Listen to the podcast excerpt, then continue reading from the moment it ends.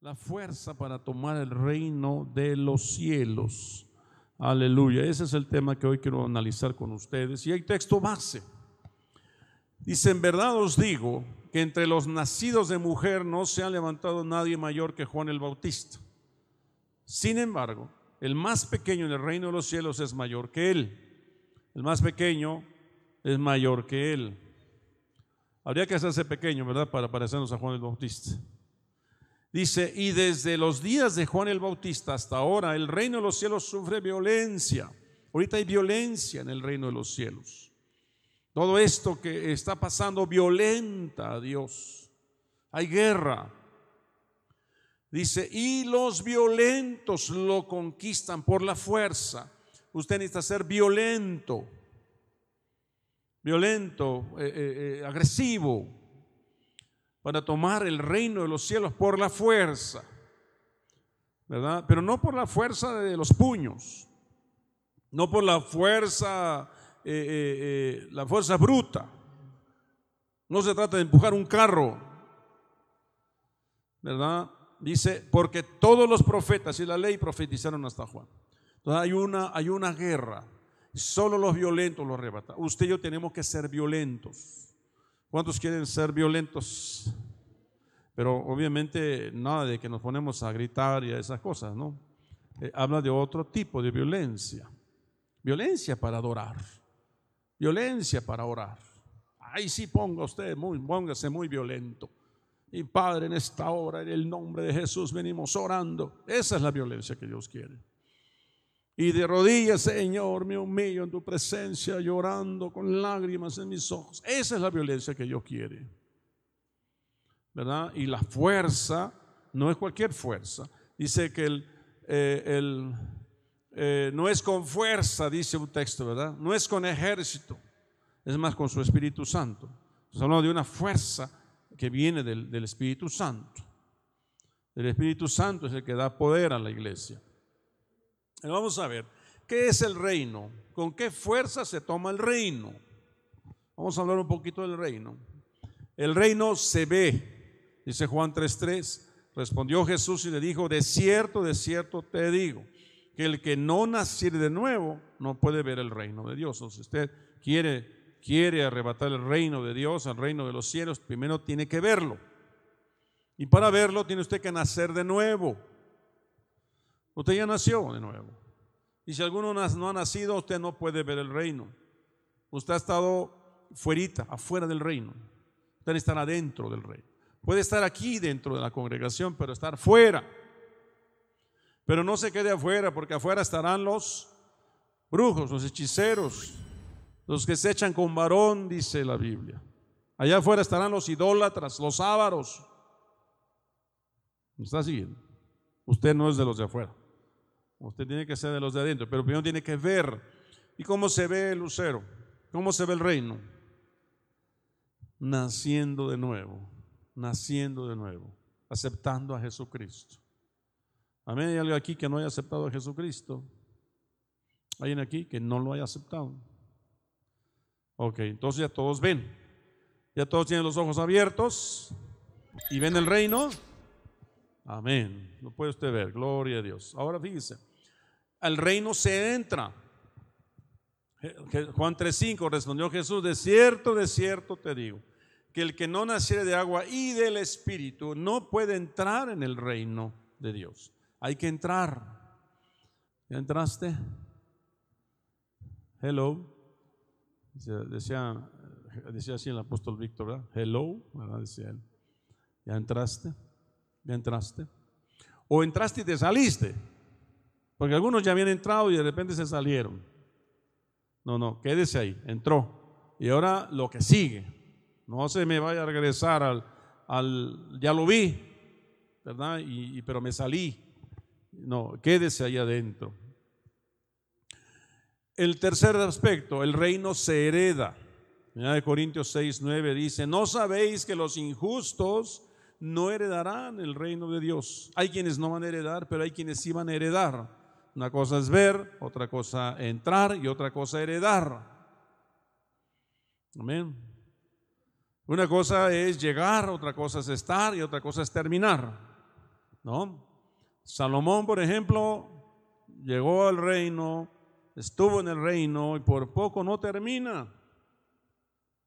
¿Estamos de acuerdo? ¿Se acuerda usted que se fue en pos de muchas mujeres y que la Biblia da a entender que al final de sus días se arrepintió?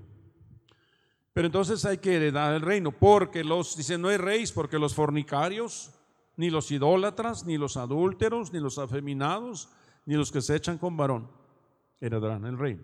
Estos son los que están afuera. Amén. Ahora, fíjese, esta es una, una cita así como que intermedia que quiero ponerles. Éxodo 27, 9. Dice, asimismo harás el atrio del tabernáculo al lado meridional, al sur. Tendrá el atrio cortinas de lino torcido, de 100 codos de longitud para un lado, etc. Entonces nos habla de que el tabernáculo estaba formado por atrio, lugar santo y lugar santísimo.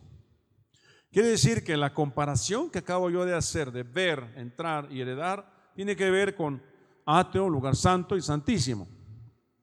Amén. Usted ahorita me va a definir dónde se encuentra, en ese tabernáculo.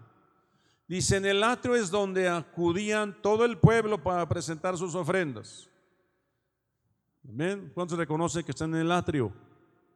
Hemos venido a traer nuestras ofrendas al atrio. El lugar santo es el lugar con mayor intimidad que los primeros. ¿Cuántos ya entraron el lugar santo? ¿Cuántos tienen intimidad? Y si no, lo invito a venir el próximo miércoles y el viernes. Yo quisiera hacer todos los días, hermanos. Pero no podemos hacer eso, necesitaríamos muchos grupos de alabanza para que estemos todo el tiempo ahí alabando a Dios. Quiera Dios que nos dé muchos grupos. Unos ministran el lunes, otros el martes, otros el miércoles, y para que no se me cansen, ¿verdad? Y todos ministren. Pero vamos a aprender, vamos a empezar miércoles y viernes. ¿Ok? Lugar santísimo es un lugar con pleno grado de gloria. Pues ya están ahí. Lo bueno es que son sinceros. Decir, como que todavía no llego hasta allá. Pero entonces necesitamos más. Quiere decir que los que están en el atrio ya vieron. Los que están en el lugar santo entraron. Y los que están en el lugar santísimo están ya listos para heredar.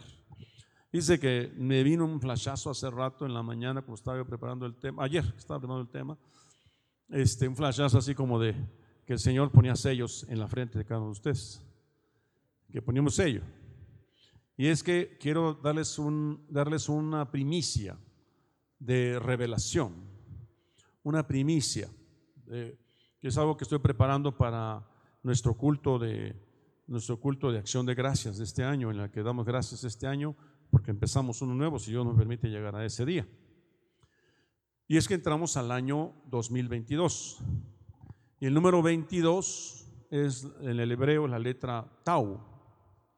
La letra Tau es la letra que, que, que, es, que aquel, aquel escriba le pone en la frente a los que gimen y claman por las abominaciones que hay en la tierra.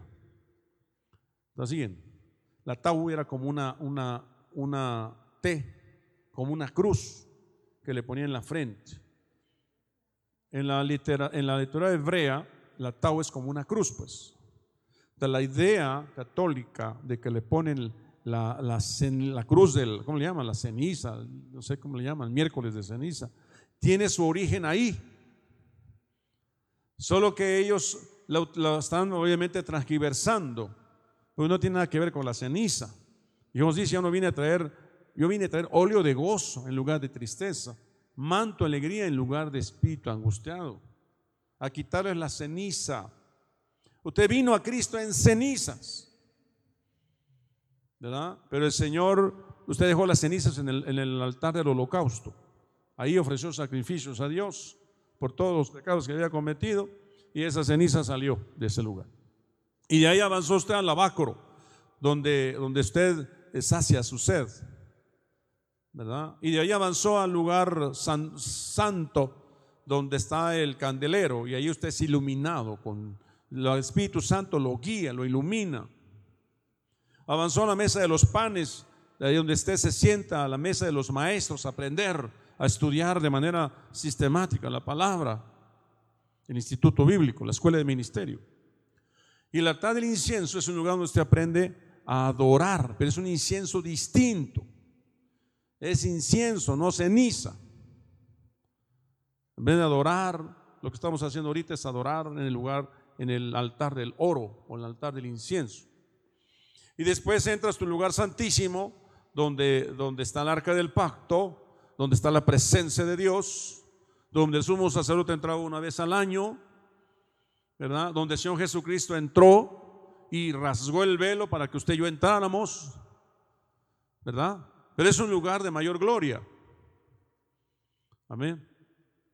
Entonces, muchas cosas que ocurren allá afuera en las iglesias tradicionales emulan, emulan, imitan lo que está escrito en la palabra. El diablo solamente imita, no tiene capacidad de crear. Dios creó todo este diseño. Eh, el diablo solo lo imita. Amén. Bueno, gloria a Dios. Entonces, a el lugar santo y santísimo, y hablamos de ver, entrar y heredar. Siguiente diapositiva. ¿Qué es el reino? Es una experiencia que es muy difícil de explicar. No se puede definir con palabras, sino que se debe experimentar. Se debe experimentar. ¿Verdad? A vosotros ha venido el reino, dice la Biblia. Y no tengáis temor de manada pequeña, porque al Padre le ha dado, le ha placido daros el reino. ¿verdad? El reino de Dios es sobrenatural. Usted camina en medio de una situación difícil, pero usted sabe que sabe que está Dios con usted. Y que usted va a derrotar a sus enemigos y que Dios le va a ver, le va a permitir ver la intervención gloriosa, sobrenatural de Él. Ese es el reino. Amén. Entonces, pero hay unos que nada más lo ven.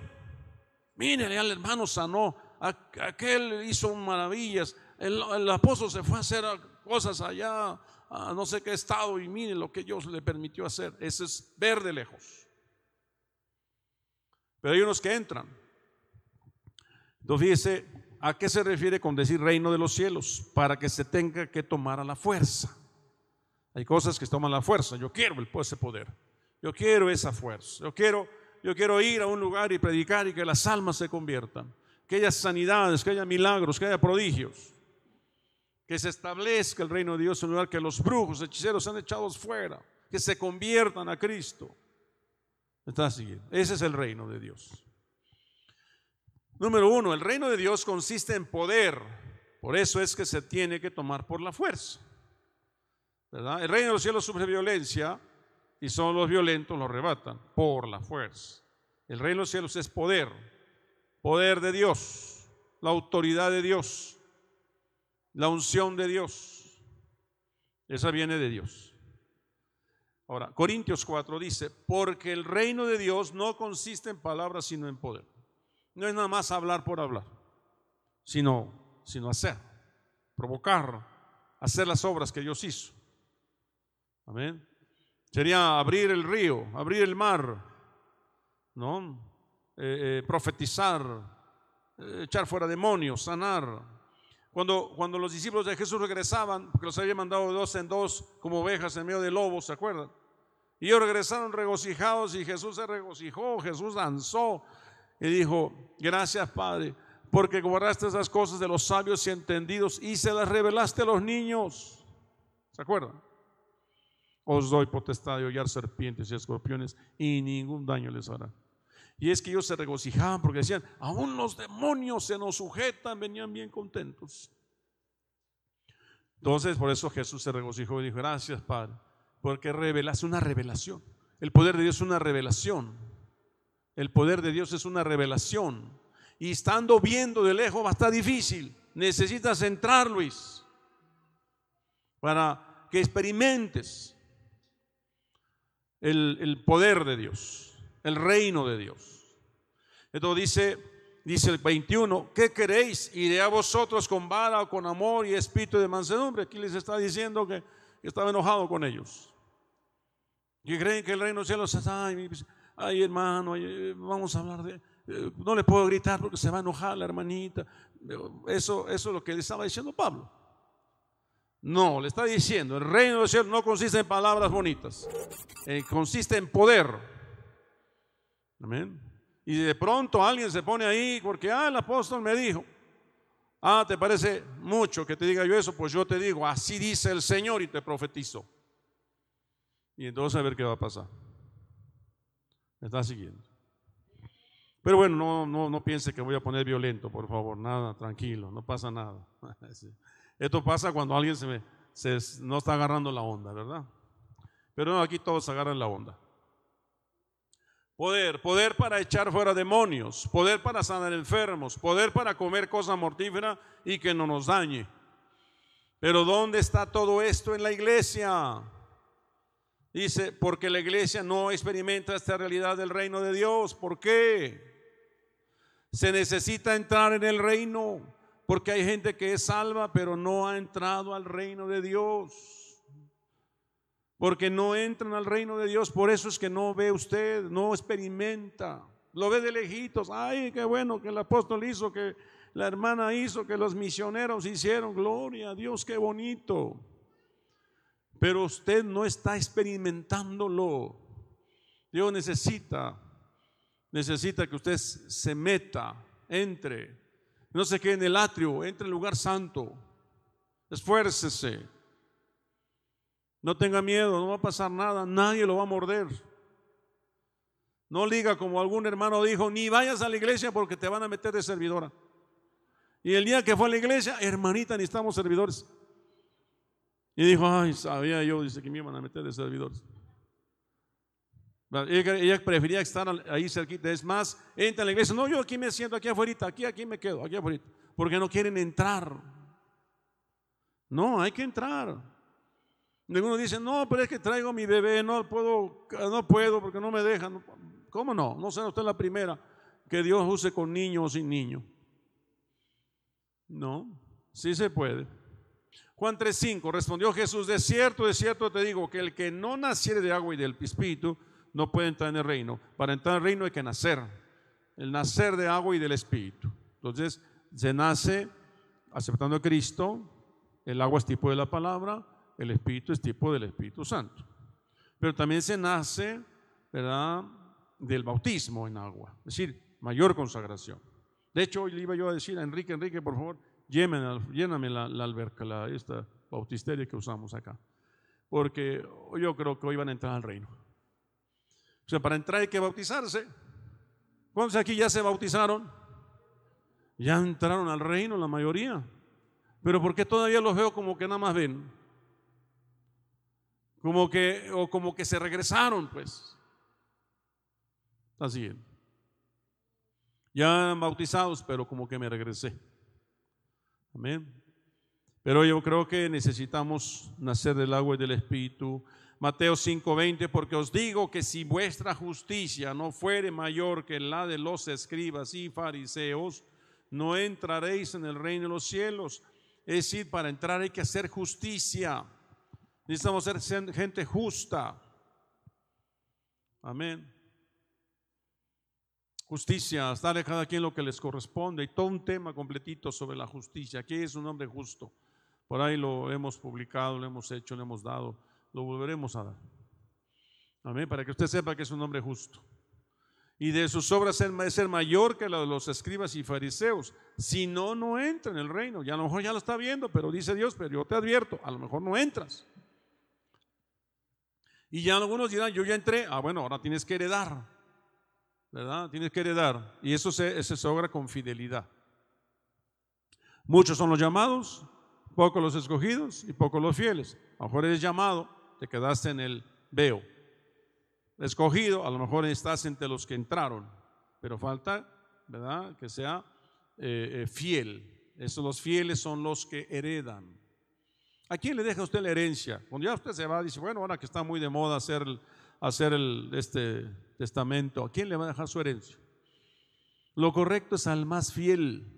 No cometa el error de dejárselo. Ay, es que el pobrecito ni trabaja. Le voy a dejar mi herencia. No haga usted eso.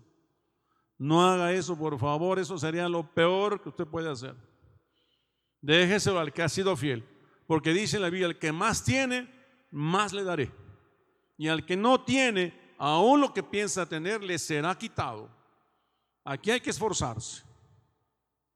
Aquí es, puede ser fieles con, con todos los apóstoles que salen en Google. Pero usted tiene que ser fiel con la casa que Dios lo puso. No, es que soy fiel allá, pues allá ve a servir, porque aquí no te he visto fiel. No, usted tiene que ser fiel con la casa donde Dios lo puso. Bueno, es dicho, se ha dicho de paso, ¿verdad? Eso fue así como que un comercial. Bueno, la falta de justicia nos evita entrar. Mateo 23, 13. Mas hay de vosotros, escribas y fariseos, hipócritas, porque cerráis el reino de los cielos delante de los hombres, pues ni entráis vosotros, ni dejáis entrar a los que están, están entrando. El ser mal enseñado evita entrar al reino. Igual y para andas oyendo estas enseñanzas, igual y son malas enseñanzas, y cuidado porque puede ser que no entres al reino. Puede ser que no entres al reino. Ya dice, si alguno viene aquí y dice, vamos en pos de otros dioses, no lo recibáis.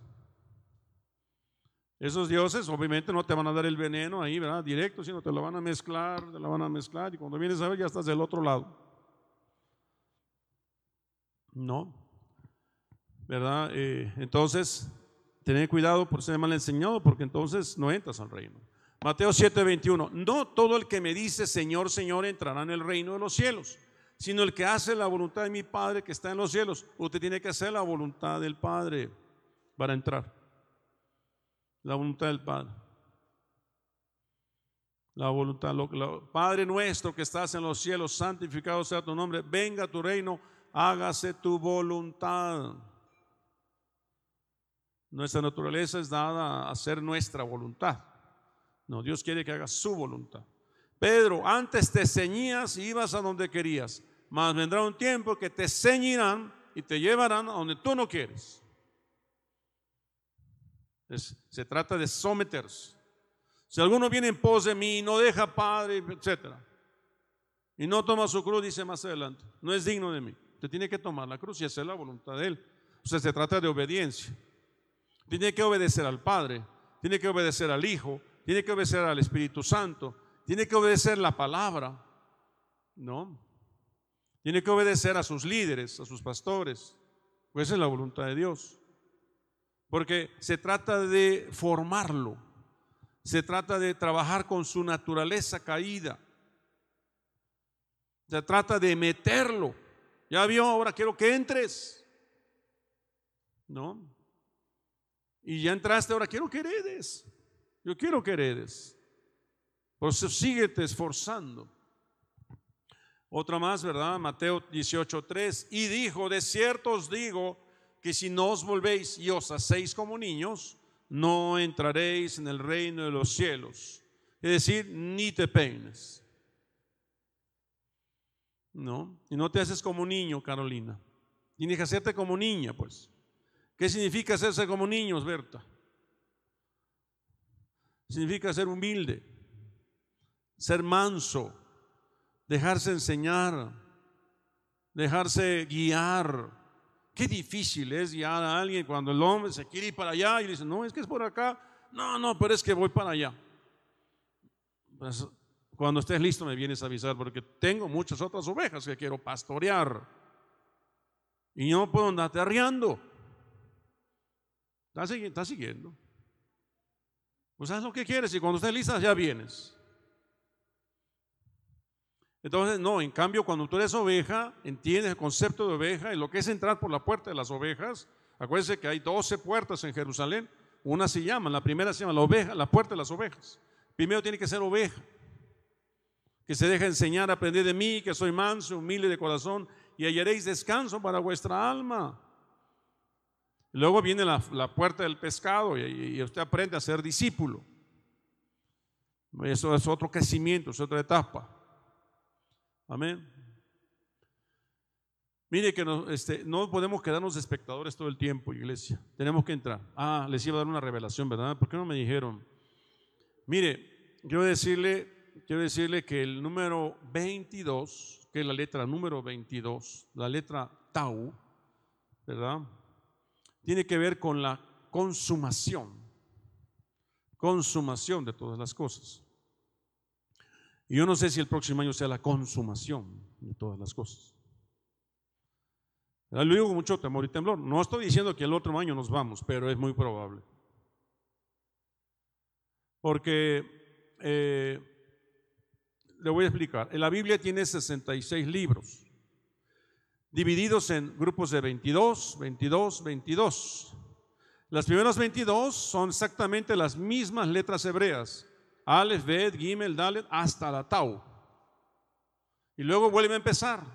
Aleph, Bet, Gimel, Dalet, hasta la Tau. Y luego vuelve a empezar hasta cumplir los 66 libros. De tal manera que el primer Tau, el primer Tau es cantar de los cantares.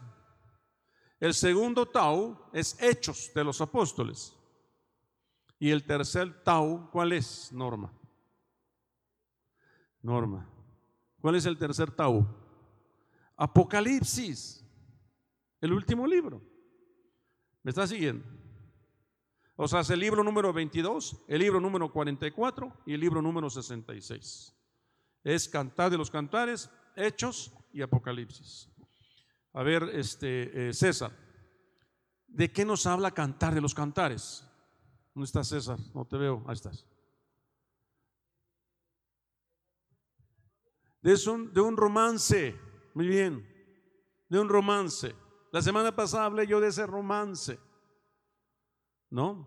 Habla de, de, de compromiso, de enamorar a la novia. ¿No? Le hablaba yo de que, que miraba a la muchacha y dice, con esa me voy a casar, ¿no? Entonces Jesús dijo lo mismo, con esa me voy a casar. Ese es Cantar de los Cantares. Ahora, Hechos de los Apóstoles, ¿de qué habla Toño?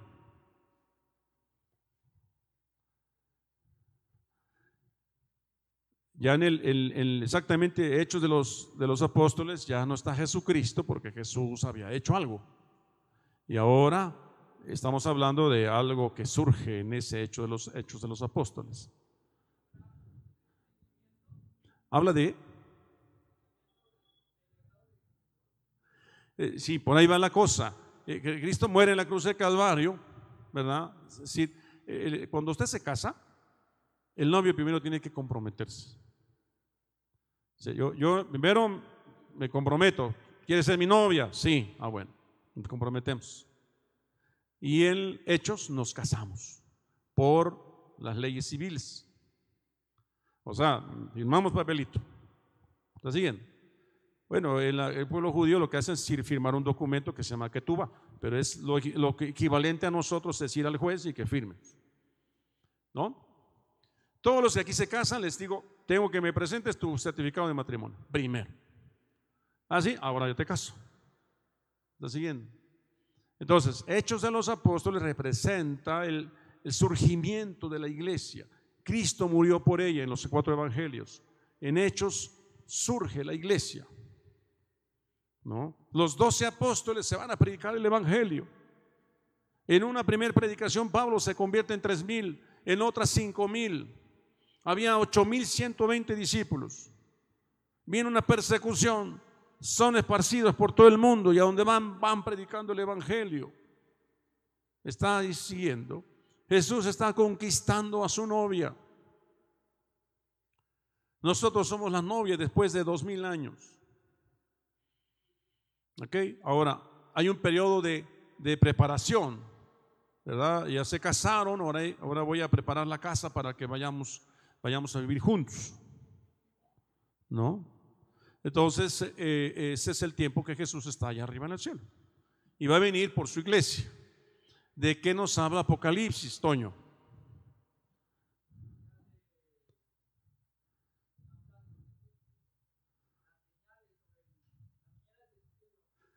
Eh, habla de las bodas del Cordero.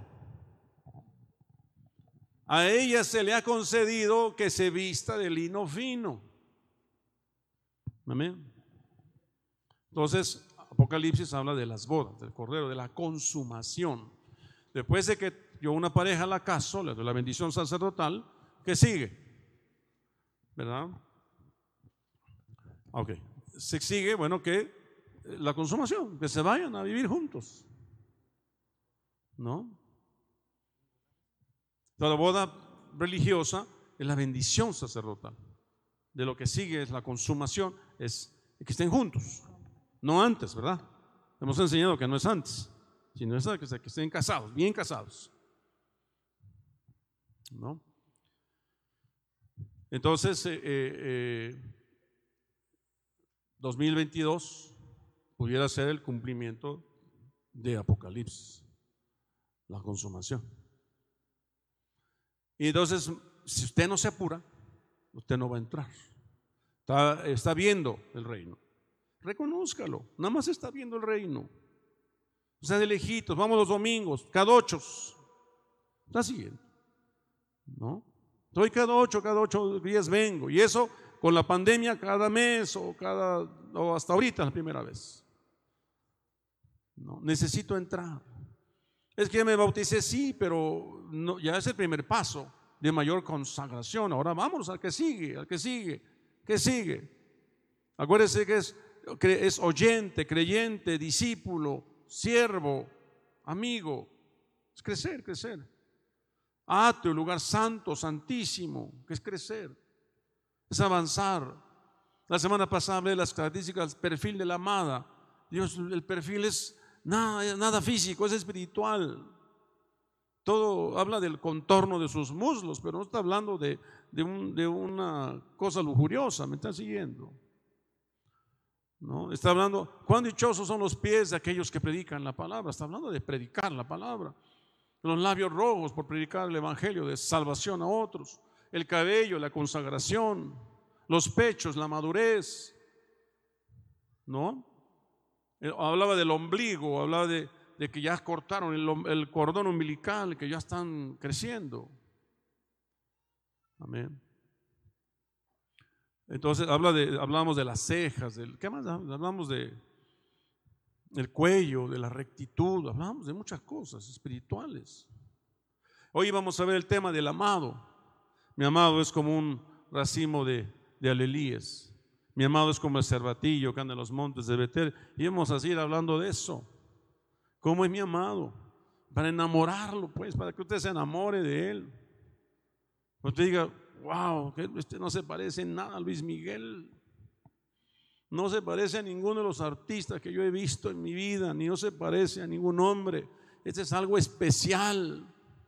Vale la pena entrar al reino, vale la pena, ¿verdad? No solamente entrar, heredar.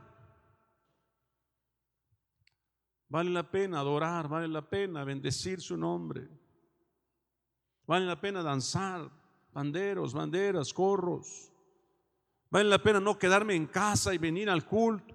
Ya estamos en semáforo verde. Creo que vamos a entrar a dos cultos, yo creo vamos a hacer cada domingo, porque no, quiero ser prudente y quiero que empiecen a venir los niños también, pero vamos a publicar eso. Y pues, si nos vamos al otro terreno más grande, pues vamos a tener más capacidad, ¿verdad? Amén. Alguien diga amén, ya se cansaron. O ya y lo dejamos mejor para que asimilen primero una cosa y luego nos vamos con otra. ¿No? Entonces dice, y de cierto os digo que si no os volvéis y os seis como niños, no entraréis en el reino de los cielos. La falta de inocencia evita entrar al reino. Hay que hacerse como niño. Marcos 9:47, y si tu ojo te fuere ocasión de caer, sácalo. Mejor te es entrar en el reino de Dios con un ojo que teniendo dos ojos y ser echado al infierno. Entonces, no querer despojarse de lo que te hace daño. Si tu ojo es lujurioso, si tu ojo es, ¿cómo le dicen? Este, eh, ay, ¿cómo, cómo, no sé, hay un dicho que dicen sobre los ojos. Pero bueno, lujurioso, lascivo. Se habla de que, te quites un ojo, pero no te no estoy hablando literalmente. Quiere decir, haz un esfuerzo por consagrarte y no voy a ver a las mujeres, se acabó me voy a agachar, no voy a ver a las mujeres, voy a ver para otro lado, voy a estar como viendo como que un ángel me habló. Si esa es tu lucha, pues. Si tu lucha es, es películas, no las veas. No, no enciendas la televisión, haz un ayuno, no voy a encender la televisión. Es tu consagración personal. A lo mejor tu esposa no tiene problemas con eso, pero tú sí tienes problemas, entonces tú no ves televisión. Es personal. ¿No? Entonces habla de, de, despojarse de lo que te hace daño. Número dos, el reino de Dios. Estamos hablando, estamos hablando de, de por qué hay que tomar por fuerza el reino. El reino de Dios es justicia, paz y gozo. Por eso es que se debe tomar por la fuerza. ¿Verdad? Primero, el reino de los cielos es poder. Por eso hay que tomarlo por la fuerza. El reino de los cielos es justicia, paz y gozo. Por eso hay que tomarlo por la fuerza. Porque el reino de Dios no es comida ni bebida, ni, sino justicia, paz y gozo. Ahora, ¿cómo se establece la justicia? Con la, fuerza de la oración, por ejemplo. ¿Cómo se, cómo se, eh, se establece la paz? No es haciendo mítines, por la fuerza de la oración, por la fuerza de la alabanza, por la fuerza de la unidad. Pues, el gozo, ¿verdad? El gozo. ¿Cómo se obtiene gozo por medio de la alabanza? El reino de los cielos es autoridad. También por eso es que se debe tomar por la fuerza. Apocalipsis dice, y oí una gran voz en el cielo que decía, ahora ha venido la salvación, el poder y el reino de nuestro Dios y la autoridad de su Cristo. ¿Verdad? Porque el acusador de nuestros hermanos, el que los acusaba delante de nosotros día y noche, ha sido arrojado. Quiero decirle que ahorita el, diablo, el, que yo lo reprenda, está ahí arriba. Manda a sus principados, sus potestades, gobernadores, vuestras potestades de maldad. Y luchamos, batallamos, combatimos. Pero dice que va a ser arrojado allá arriba, lo van a arrojar acá en la tierra. Va a estar peor la cosa. Ya no va a estar allá arriba. David le dice que se presente delante de Dios y dice, ¿dónde vienes? De rodear la tierra. ¿Se acuerdan? En, el libro de, de Job pero ya no va a tener ese privilegio, lo van a arrojar fuera y va a venir a perseguir a la iglesia aquí a la tierra. La iglesia, de no ser por las alas del águila, dice que la iglesia se fue al desierto, pero tomó las alas del águila y la libró del enemigo. Y se va un tiempo, tres tiempos, tiempo y tiempo y tiempos, ¿verdad? Tres años y medio. Se va a esconder la iglesia mientras Satanás va a de las suyas. Entonces, si, si ahorita las guerras están fuertes y los terremotos y demás, quién sabe cómo va a estar entonces.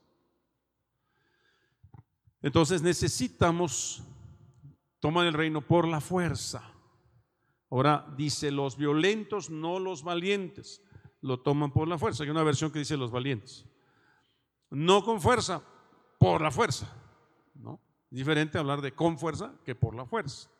No es lo mismo con fuerza o por la fuerza. No es que utilicen las fuerzas humanas o que se levanten en armas, sino utilizando ciertas fuerzas que la escritura marca. La escritura marca de ciertas fuerzas. Veamos algunas de estas fuerzas. Génesis 4:12 dice, cuando labres la tierra, no te volverá a dar su fuerza errante extranjero serás en la tierra. Entonces, algunas definiciones. La palabra fuerza viene de la palabra coaj, coaj, y es ser, ser firme o tener vigor. Eso es fuerza.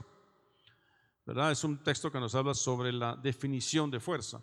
Otro texto es, respondió Jacob y dijo a Labán, ¿por qué tuve miedo? Pues pensé que quizá me, me quitarías por fuerza tus hijas. Ahí usan la palabra gazal, que es arrancar, desollar, despellejar. Eso significa la fuerza. estamos hablando de, definiciones de la palabra fuerza. La palabra fuerza en el griego es la palabra anancastos, ¿verdad? que significa por fuerza. Apacentar la grey de Dios que está entre vosotros, cuidando de ella, no por la fuerza, la fuerza humana, la fuerza bruta. Dice, sino con voluntariamente. Pues decía yo hace rato, no se puede pastorear si no hay ese deseo de ser pastoreado. No por ganancia deshonesta, sino con ánimo pronto, ¿verdad? No por la ganancia. Cuatro, mientras que los ángeles que son mayores en fuerza y en potencia no pronuncian juicio de maldición contra ellas delante del Señor. Ahí la palabra fuerza la palabra ishus, que significa fuerza o poder. Bueno, ahí están algunas definiciones de la palabra fuerza. Veamos los tipos de fuerza que debemos tener para poder tomar el reino. Amén. Número uno, la fuerza de la oración. Si me hace favor, pasas el micrófono a, Fernanda, si me puede leerlo. Este, alguien que le pase el micrófono.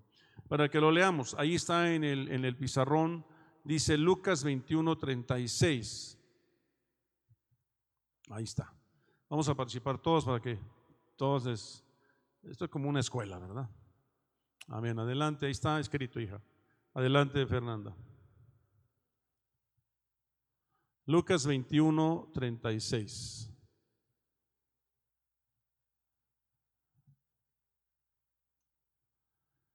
Bueno, dice, ay, ayúdenme por el tiempo, muchachos. Estad en vela, pues orando en todo tiempo para que tengáis fuerza. Vuelvo a leer, Fernanda, por favor. Estad en vela, pues orando en todo tiempo para que tengáis fuerza y escapéis a todo lo que está para venir y podáis estar en pie delante del Hijo del Hombre. Amén, muchas gracias. Gloria a Dios, ¿verdad? Está muy claro. Dice, dice, orando en todo tiempo para que tengáis fuerza. ¿No? Entonces, algunos ya como que la fuerza les mengua, como que ya no hay fuerza. Ore en todo tiempo. Queremos evangelizar, hay que orar. Queremos cantar, hay que orar. Queremos eh, eh, este, trabajar, hay que orar. Queremos llevar bien nuestro matrimonio, hay que orar, Fernando. Levántate en la madrugada, orar por tu matrimonio, por tu esposa, por tus hijos. ¿No? Que la universidad, levántese a orar para que la universidad salga adelante. ¿No? Eh, no podemos irnos por el mundo como animalitos, decía mi abuela, sin mecate. No, no, no, me sujeto a Dios. Señor, pongo en tus manos mi vida. ¿Y qué tal si tomas la combi equivocada? Esa combi que choca. Pero si tú oras, resulta que se te metió uno ahí, se metió y fue el último que se fue. Y usted dice, está bien, no hay problema. Por algo será. Por algo será y te vas en la que sigue, no hay problema. Dios te estaba guardando de algo malo. Pero es importante orar. La fuerza de la oración. La fuerza de la oración, esta fuerza es muy importante, ya que hay muchas cosas que no se van a arreglar en la vida de la gente, en el matrimonio, en la iglesia, si, si no somos gente de oración. Vamos a ver, eso va a ver rápido. Hay tres tipos de oración. Por ejemplo, la oración del fariseo y la oración del publicano. ¿Se acuerda? El fariseo decía, ¿verdad? Decía, aquí lo tengo resumido. Eh, dice, te doy gracias porque no soy como los otros hombres, vanidoso eh, Dios, no le dice Padre, le dice Dios. Y ayuno dos veces a la semana y dos diezmos. Cree que porque diezma y ayunas va a ser escuchado por Dios. No se debe orar así. La oración del publicano, ahí está el publicano. En cambio, el publicano tampoco dice Padre, dice Dios. Acuérdense que para Padre nuestro que estás en los cielos, pero dice Dios. Pero dice, sé propicio a mi pecador, al menos reconoce su condición. Luego, desciende justificado. Es decir, dice que descendió justificado más pronto. Es más, no quería ni levantar el rostro, sino mantenía agachado, porque no se sentía digno. Es como debemos orar. Es la oración eficaz. Una oración humilde. Hay unas, confesad vuestras ofensas unos a otros y orad unos por otros para que seáis sanados. La oración eficaz del justo puede mucho. Esta oración fue eficaz. Ahora, la otra tipa, la otro tipo de oración. Vosotros pues oraréis así. Padre nuestro que estás en los cielos, santificado sea tu nombre. Venga tu reino, hágase tu voluntad, como en el cielo, y también en la tierra. El pan nuestro de cada día, danoslo hoy. ¿Cuál es la diferencia? Que los dos primeros dijeron Dios y la tercera oración es Padre. Aunque la segunda oración estuvo bien, porque al menos reconoció su condición. Amén. Y la tercera debemos orar así, Padre, no le dijo Dios. Dos, nuestro. Quiere decir no orar de manera individual, sino en unidad. Considera a los demás. Un padre de familia cuando ora, Padre, te pido por mi trabajo, no, dice, Padre, te pido por mi familia. Porque somos una familia. ¿No? El trabajo que nos, que nos has dado, el alimento que nos has dado, el vestido que nos has dado. ¿Verdad? Venga tu reino, la fuerza de la oración espiritual, venga tu reino. El reino viene por la oración. Si no oras, hermano, te estás quedando en el grupo del que está en el atrio. Necesitas estar en el lugar santo. Hay que entrar. Segunda, segunda fuerza, la fuerza del gozo. Dice ahí en letitas azules, no os entristezcáis. Y hasta abajo dice, porque el gozo de Jehová es nuestra fuerza. El gozo del Señor es nuestra fuerza. Dios nos llama no andar tristes. Por eso cuando ciertamente muere alguno de los seres queridos, se van, los extrañamos. Pero acuérdese que para nosotros el morir es ganancia. Para nosotros el morir no es una tragedia. ¿Saben? Se, se, va al reino de los cielos. Llegó la hora. Se va al reino de los cielos. A heredar lo que Dios le dé. Amén. Entonces, eh, eh, Pablo decía, para mí el vivir es Cristo y morir es ganancia. Ese es el pensamiento, ¿verdad? Ahora, nos quedamos tristes unos momentitos, ¿verdad? Porque extrañamos la presencia de este ser querido, pero no debemos de quedarnos ahí, porque entonces la tristeza va a secar nuestros huesos. Ese, hay, que tener, hay que tenerle respeto a la muerte. No cree, dice la Biblia, que el poste enemigo a derrotar va a ser la muerte. La muerte sabe cómo trabajar nuestras conciencias. ¿No?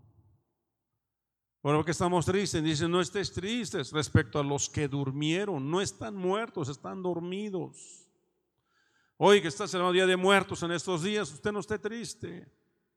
Recuerdo con cariño a esos seres queridos, pero más bien debo uno de, recibir su legado y bueno, vamos a, honrar la memoria con nuestra conducta, con nuestra forma de vivir. ¿No? ¿Cómo le hubiera gustado a mi madre que viera a su hijo, verdad, eh, sirviéndole a Dios? ¿Cómo le hubiera gustado a mi padre verme, verme, verdad, escollar en las cosas del Evangelio? Eso es lo que tenemos que hacer. Entonces, eh, la fuerza del gozo. El gozo, el gozo es nuestra fortaleza. Cuando hay esos sepelios, cantamos aleluya, cantamos cantos de alegría. Algunos dicen, pues, ¿cómo alegría? Pero es que nuestros seres queridos se van a un lugar de reposo. Y, el gozo es nuestra fortaleza. El gozo de Jehová es vuestra fuerza, no os entristezcáis. El gozo nos da liberación de nuestros enemigos. Salmos 16, 11. En tu presencia hay plenitud de gozo entonces busquemos esa fuerza del gozo. Tres, la fuerza de su mano. Dice, en tu mano está la fuerza y el poder. en su mano está la fuerza y el poder. La fuerza de los cinco ministerios. La mano de Dios son los cinco ministerios. Humillados bajo la poderosa mano de Dios, los cinco ministerios. Ahí está la fuerza. Amén. Hay fuerza en los apóstoles, en los profetas, en los evangelistas, pastores, maestros. Ahí hay fuerza. Dice el apóstol, la fuerza para el perfeccionamiento. El profeta, la fuerza de la edificación del cuerpo de Cristo. El evangelista, la fuerza de la unidad de la fe. El pastor, la fuerza de llegar ¿verdad? a la estatura de varón perfecto. Y el trabajo del maestro, la fuerza del conocimiento. Los maestros todos los sábados se sientan a dar clases vía Zoom a la escuela de ministerio. Eso está dando fuerza del conocimiento a toda la iglesia. Amén. Amén, amén o no amén. Gloria a Dios, ya se cansó. No tiene fuerza para terminar el tema. Pidámosle a Dios fuerza para terminar el tema. La fuerza del servicio. En su servicio está la fuerza. Usted sirve, hay fuerza. Dios, Dios, Dios trae bendición, eh, respalda a sus siervos. Todo esto que usted ve aquí limpio, por ejemplo, es la fuerza de sus siervos. Pero que limpiarse, esto no se puede dejar ahí. Se tiene que pintar en la fuerza de los servidores. ¿No? Hay una fuerza, hay un trabajo, hay una vida que se está entregando por tener este lugar, ¿verdad? para recibirlos. Amén. Entonces la fuerza del servicio, ¿verdad? Cuando la gente sirve a Dios, Él lo fortalece. Él te fortalece. Hay algunos aquí que tienen testimonios. Desde que empecé a servir, el Señor me aumentó mi salario. Ahora estoy, ahora soy gerente. Ahora soy, ya estoy, ya tengo trabajo, ya encontré trabajo, por ejemplo. Hay algunos que ya encontré trabajo. No, por el servir. Y algunos eh, les dio trabajo al Señor y hasta se, hasta se casaron. Dios los bendijo. No. He aquí ahora que tu fuerza está en sus lomos y su vigor en los músculos de su vientre. La fuerza del entendimiento. Dice aquí Dios es poderoso, pero no desprecia a nadie, es poderoso en la fuerza del entendimiento. Desarrolle usted entendimiento. Comprender, eh, eh, comprender estas cosas de Dios. Que no entiendo, ah, busquemos a Dios para que nos dé entendimiento, para que nos dé sabiduría. Amén. Ser entendido es apartarse del mal, dice Proverbios. El entendido teme al Señor y se aparta del mal. Pero el necio es arrogante y se, pasa de confiado. Job 34 dice, si pues hay en ti entendimiento, oye esto, escucha la voz de mis palabras. El entendimiento es saber escuchar. Si hubiera escuchado a mi padre, si hubiera escuchado a mi madre, si hubiese escuchado el consejo de mi pastor. Salmo 119, llegue mi clamor delante de ti, oh Jehová, dame entendimiento conforme a tu palabra. Dame entendimiento es ilumíname. Ilumíname para poder entender la palabra, Señor. Usted puede estar leyendo la palabra y pues está bonita, pero no logra usted entender. ¿Verdad? El entendimiento no según nosotros, sino conforme a su palabra. La fuerza de su casa. Esta casa tiene fuerza. Bienaventurados los que habitan en tu casa. Bienaventurado el hombre que tiene en ti sus fuerzas.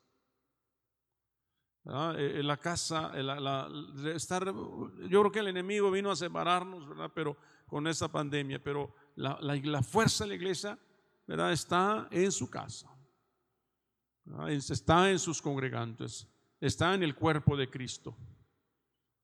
Tenemos aquí apóstoles, profetas, evangelistas, pastores, maestros. ¿verdad? Hay una fuerza en esta casa. La iglesia le da la fuerza a sus cinco ministerios también. ¿No? La oración conjunta es una fuerza. Aleluya. Siete, la fuerza de esperar en Dios. Dice, los muchachos se fatigan y se cansan, los jóvenes flaquean y caen, pero los que esperan en Jehová o a Jehová tendrán nuevas fuerzas. Aprender a esperar en el Señor. No es vámonos y hacemos, no, hay que esperar en el Señor. Amén. La fuerza del amor. Ponme como un sello sobre tu corazón, como una marca sobre tu brazo, porque fuerte es como la muerte el amor. La fuerza del amor. Pero acuérdense que no cualquier amor. no el amor emocional, no el amor de enamoramiento. De ese, ese amor tú no haces ningún esfuerzo. Es el amor voluntario, que tú decides amar ¿verdad? Eh, a tu enemigo. Tú decides amar al que te vitupera. Tú decides amar al que te, eh, eh, el que te engaña. Tú decides amar. Esa es la fuerza del amor. La que llevó a Jesús a la cruz. Amén. Gloria a Dios. Y estoy terminando. Bueno, el amor cubre multitud de pecados. El amor echa fuera el temor. Esa es la fuerza del amor. Y dice, en el amor no hay temor, sino que el perfecto amor echa fuera el temor. Entonces la fuerza del amor echa fuera el temor. Y ante todo, dice arriba, tener entre vosotros ferviente amor, porque el amor cubrirá multitud de pecados. Amén. Un padre tiene amor por sus hijos. Padre de familia, y lo mismo que en el caso de un pastor. Pero lo que, lo que restaura la familia, cuando tú no eres un hijo que, se, equivocó, es, es el amor. Hijo, estoy contigo. No estuvo bien lo que hiciste, pero te amo y vamos a trabajar en ese asunto. Amén. Es la fuerza del amor. Y eso rescata al Hijo. Eso rescata al Hijo. Amén. Nueve, con este término, la fuerza de la adoración. Dice, mas a Jehová que os sacó de tierra de Egipto con gran poder, con gran fuerza y brazo extendido, a este temeréis y a este adoraréis y a este haréis sacrificios. La fuerza de la adoración. A Él tenemos que adorar. Él es el que tiene la fuerza. Él es el que tiene el poder. Amén. Él tiene el poder para que arrebatemos el reino con violencia, Fernando. Con violencia. Se requiere decisiones dramáticas, drásticas. De tomar determinaciones. Si usted no se define, lo define el diablo. Si usted no se define por Dios, mañana sale usted y le encuentra trabajo y un trabajo de trabajar domingos. Si usted no se define, usted sale y le invitan a, irse de viaje a Estados Unidos y queda todo pagado. Lo sacan de la jugada. Ese es lo que el enemigo quiere. Y amigos, que la fuerza está en su casa. La fuerza está en la oración. La fuerza está en el gozo. La fuerza está en la unidad de nosotros. La fuerza está en, en la familia. Aleluya. Está en que adoremos juntos, no en las murmuraciones o las críticas. Eso debilita. La fuerza no en dividir, eso no, eso debilita. ¿No? Necesitamos adorar. Adorar la palabra proscuneo.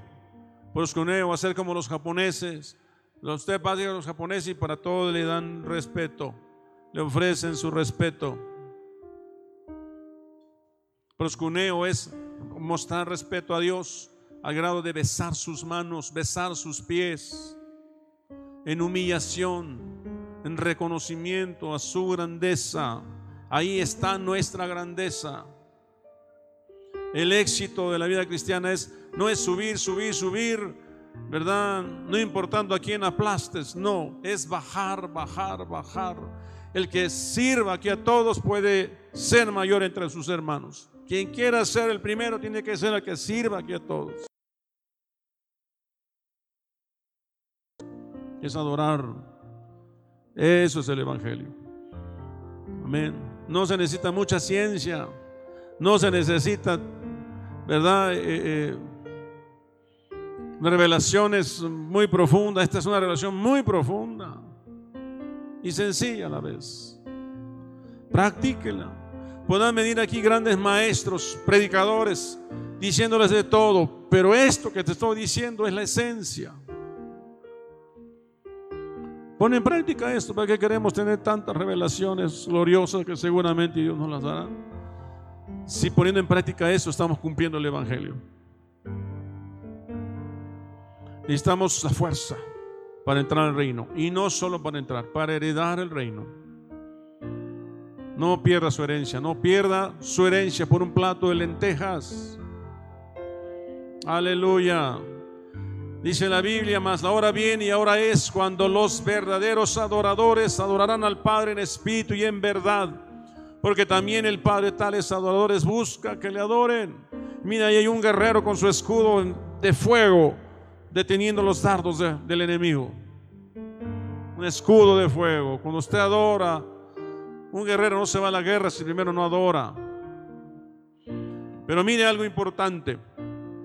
Crónicas 22.9 dice, y buscando a Ocosías, el cual se había escondido en Samaria, lo hallaron y lo trajeron a Jehú. Y le mataron. Y le dieron sepultura porque dijeron, es hijo de Josafat, quien de todo su corazón buscó a Jehová. Y la casa de Cosías no tenía fuerzas para poder retener el reino. O Cosías no tuvo fuerzas para retener el reino. Necesitamos tener fuerzas para retener el reino, para arrebatar el reino de los cielos. Es necesario tener fuerzas para retener el reino. Aleluya. Necesitamos manifestar el, el reino de Dios a otros. Pero necesitamos tener fuerza. Y la fuerza de la oración, la fuerza de la unidad. Cuando alguien se va de la iglesia, debilita la fuerza de la iglesia. Cuando alguien se va de tu familia, debilita a la familia. Pero tenemos que tomar fuerzas. ¿no? Porque los que esperan en Jehová tendrán nuevas fuerzas.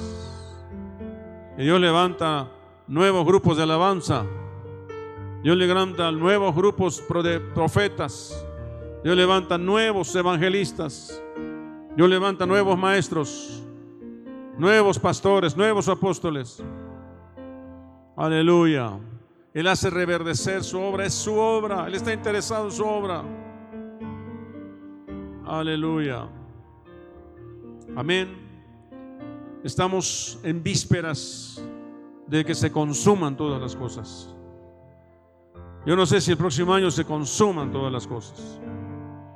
Aleluya. Al año 2022, un año donde se van a definir muchas cosas. El novio viene por, por la esposa. Tiene que ser una esposa que tenga fuerza. Tenemos que tener fuerza para dar a luz una iglesia gloriosa. Hay mujeres que no dan a luz a sus hijos porque no tuvieron fuerzas para darlos. Pero tenemos que dar a luz. Tenemos que dar a luz a nuestros niños y jóvenes que vienen detrás de nosotros. Ellos son los próximos levitas y sacerdotes de esta iglesia, de la iglesia de Cristo. Nuestros nietos, los abuelos tenemos que tener fuerza para dar luz a esos nietos, para darles la herencia. Que Dios nos ayude para eso, para poder pasar la estafeta a otros. Hay mucho que hacer, hay mucho que hacer. Necesito que te, que te metas, que entres al reino. Necesito que entres. No hay edad para eso. No importa la edad. Dios te da la fuerza para eso. Nada más te necesitas definir. Amén. ¿De acuerdo conmigo? Aleluya.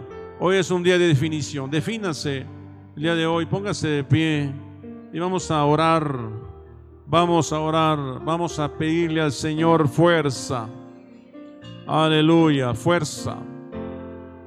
Gloria a Dios, que nos permita Dios prevalecer por la fuerza de la adoración, por la fuerza de la oración, por la fuerza del gozo, por la fuerza de esperar, por la fuerza del amor, por la fuerza del servicio, por la fuerza de la casa. Aleluya, le voy a pedir a mi esposa que suba, por favor.